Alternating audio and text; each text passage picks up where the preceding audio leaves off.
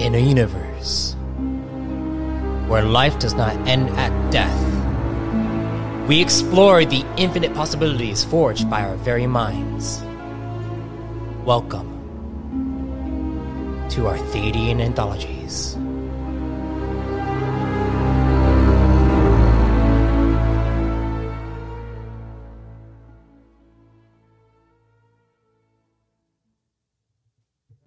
Greetings, fellow travelers and storytellers. Welcome to the Arthadian Anthologies podcast, where I, M S Arthadian, dive into the ever-expanding universe I'm developing and the deeper meaning behind it all.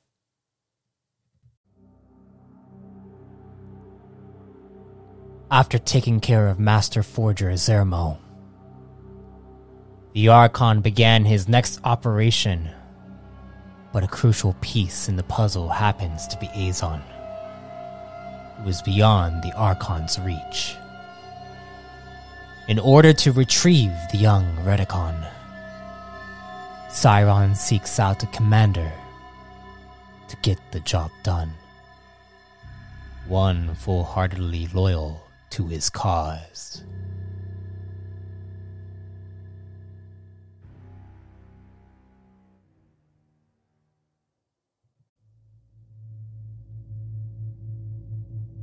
Commander, did you reassign me? I just spoke to Vorman, and he informed me of my new team. Oh, good. Yes, Krogo. I've seen how well you've grown. You are one of the most elite enforcers we have, but your strategic analysis puts you on par with even myself. But Raiten, I want to serve under you. No, Krogo. You would be better off leading your own team. The alarm sounds as Krogo lifts from his slumber.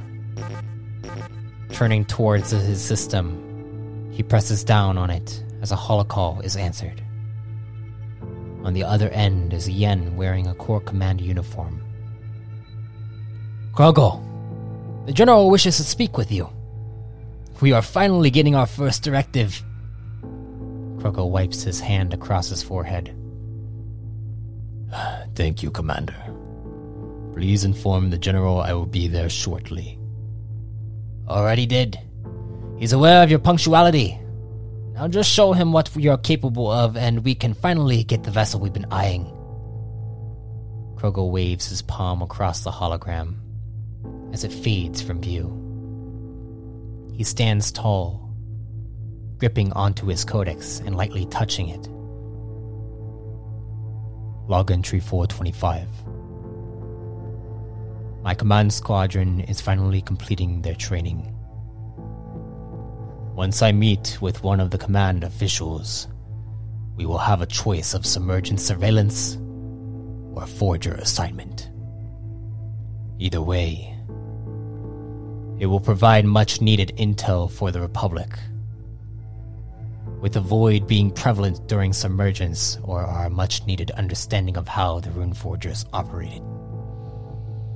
I've gotten an extraordinary amount of intel about the Alliance that rules this Foundation region, but I feel I've only scratched the surface.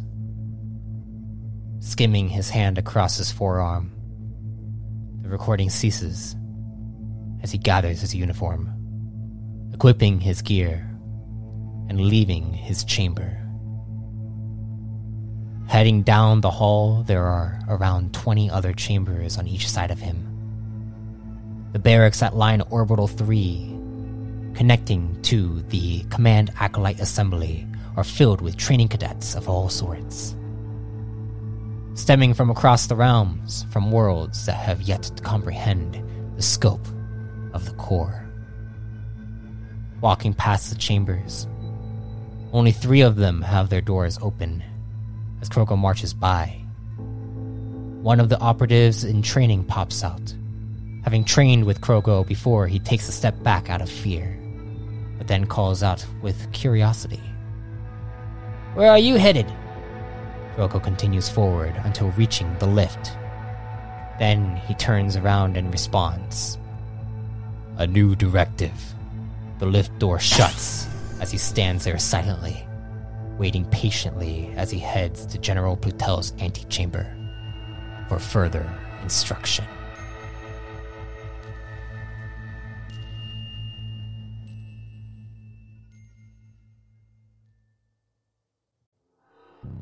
Before he can reach his intended destination, the lift slows, opening its door to a familiar member of Krogo's squad. Considered the Spec Ops, it is another Yen by the name of Egabon. He takes a step in with a wide grin, Krogo stepping aside for him to have some room. Ah, you're on your way to Pluto as well? I suppose. Krogo grunts from lack of interest. You know, Krogo, I feel like you and I are not that different. Krogo glances down at him. Oh? You think you know me? Well, that is why they placed me in as an operative. I can read people quite well. If it wasn't for that, I would consider myself an enforcer. Krogo lets out a soft chuckle, unable to conceal it. A laugh! Well, that would be the first. Vagabond turns toward him. If I were to guess, you joined Command because you lost someone close to you. Perhaps someone you idolize and wish to walk in their footsteps. Krogo looks down at him, a serious tone in his eyes when suddenly the lift opens to the antechamber, where inside stands their commander. For an instant, Krogo sees Raiten standing there. But as he blinks his eyes, he sees Commander Eloxo, along with their tech ops. A prime female with red hair and spectacles, her name being Ahera. As they approach their squadron, Eloxo steps forward as Krogo respectfully salutes him. Come on, Krogo, enough with the decorum. Eloxo pats him on the forearm as he motions to the general's chamber. He wants you in there first. Krogo nods as he silently reaches the chamber door, which slides open, only for him to enter. Once inside, the chamber is lit by orange sconces across the ceiling with a large chandelier shaped like a trident.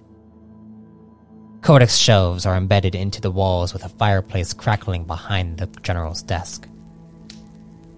The aroma makes its way through Krogo's nostrils, giving him a sense of fiery passion as it smells like cooked agarlock.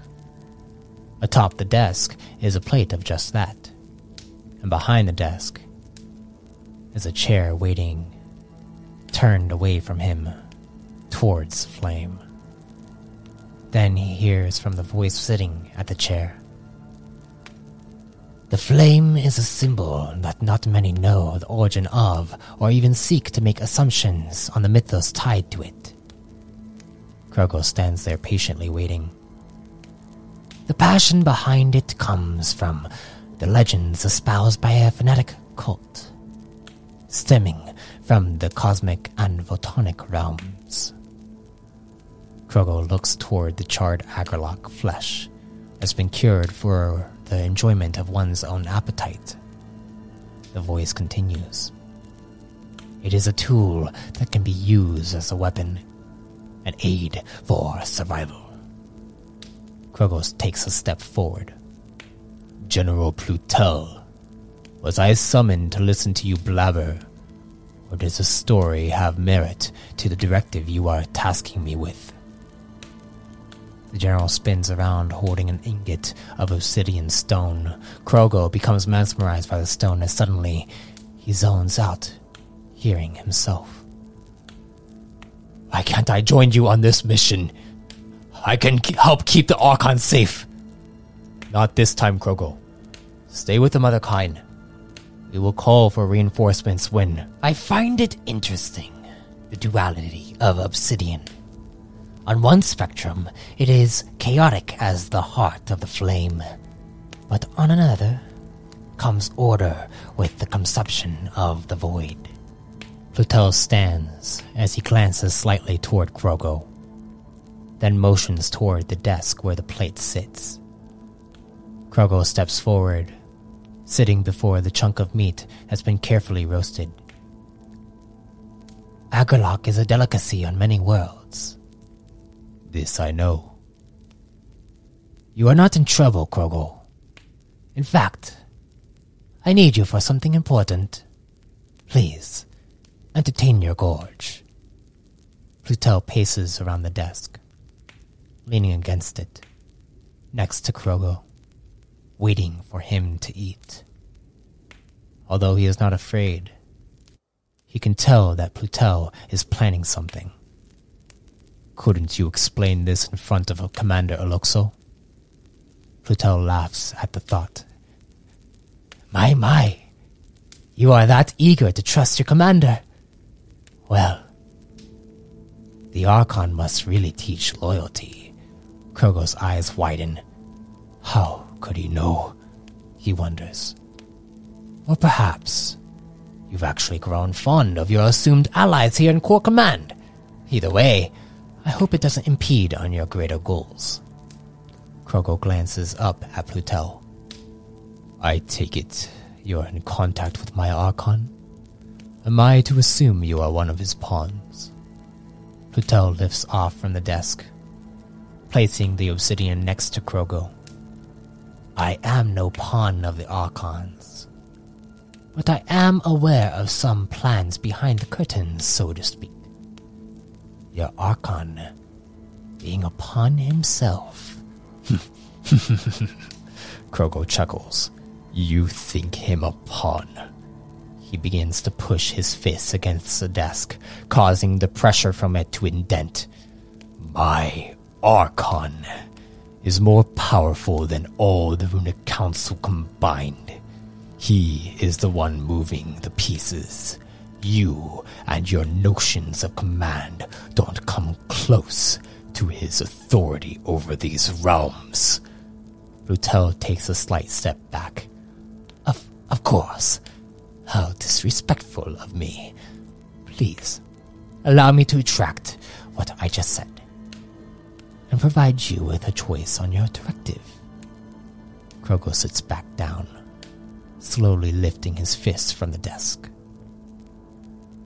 Obviously, you know the typical directives a new squadron must undertake. But in regards to my research, I'm looking to assign your squadron to a Master Forger within the command colonies, a great ally of mine, Reich Telvin. Krogo thinks for a moment, contemplating what Plutel could be planning, whether he is on the side of the Archon or not. Once your squadron arrives on Colony Front five, your directive will begin immediately. Does Xolo know the mission parameters? To an extent. Your directive, on the other hand, is to showcase your loyalty to the cause. What cause? Corps Commands, of course. After all, if your Archon wishes to succeed the Runeforger order, he will require Command's assistance. Krogo stands with zero patience left. If that's it, I'd like to convene with my squadron, so we may finally leave this shell. Of course. Inform your commander that Doc Bay two thirty-four has been assigned to your squadron. The coordinates are already plotted in your nav console. He pauses and looks to the obsidian. A gift for your Archon. N- the next time you see him. Krogo looks at it, hesitantly grabbing it and walking out of the chamber. But before he could leave, and thank you, Krogo. Your compliance is much appreciated. Veering back at the general, Krogo glares into his eyes as his violet pupils sink into Plutel's soul.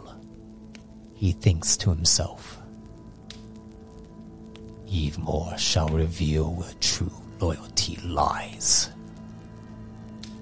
Upon reconvening with his squadron, they all head to the dock bay, piloting their command vessel to Fron five, where Master Forger Reich Telvin awaits their arrival. However, Krogo can't help but think there is something being planned.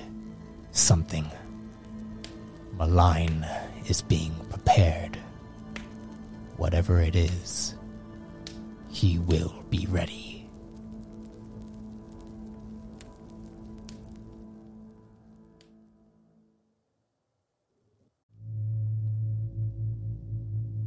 I thank you for listening to this entry. Next week will be the final Reticon entry, and the week after that will be the eightieth entry, which means it is the halfway mark for Season three. For it, there will be a Reborn in Power special, continuing with William Soar's storyline after he met with Arkantos at the start of Season three. If you are just now joining the anthology, check out Arthadian Anthologies dot com for more content that expands this new expanding universe. You can also support the creation of this podcast by donating through the link found in the description of this episode. Until next time, travelers, be safe, stay safe, and if death comes to you, may you be reborn in power.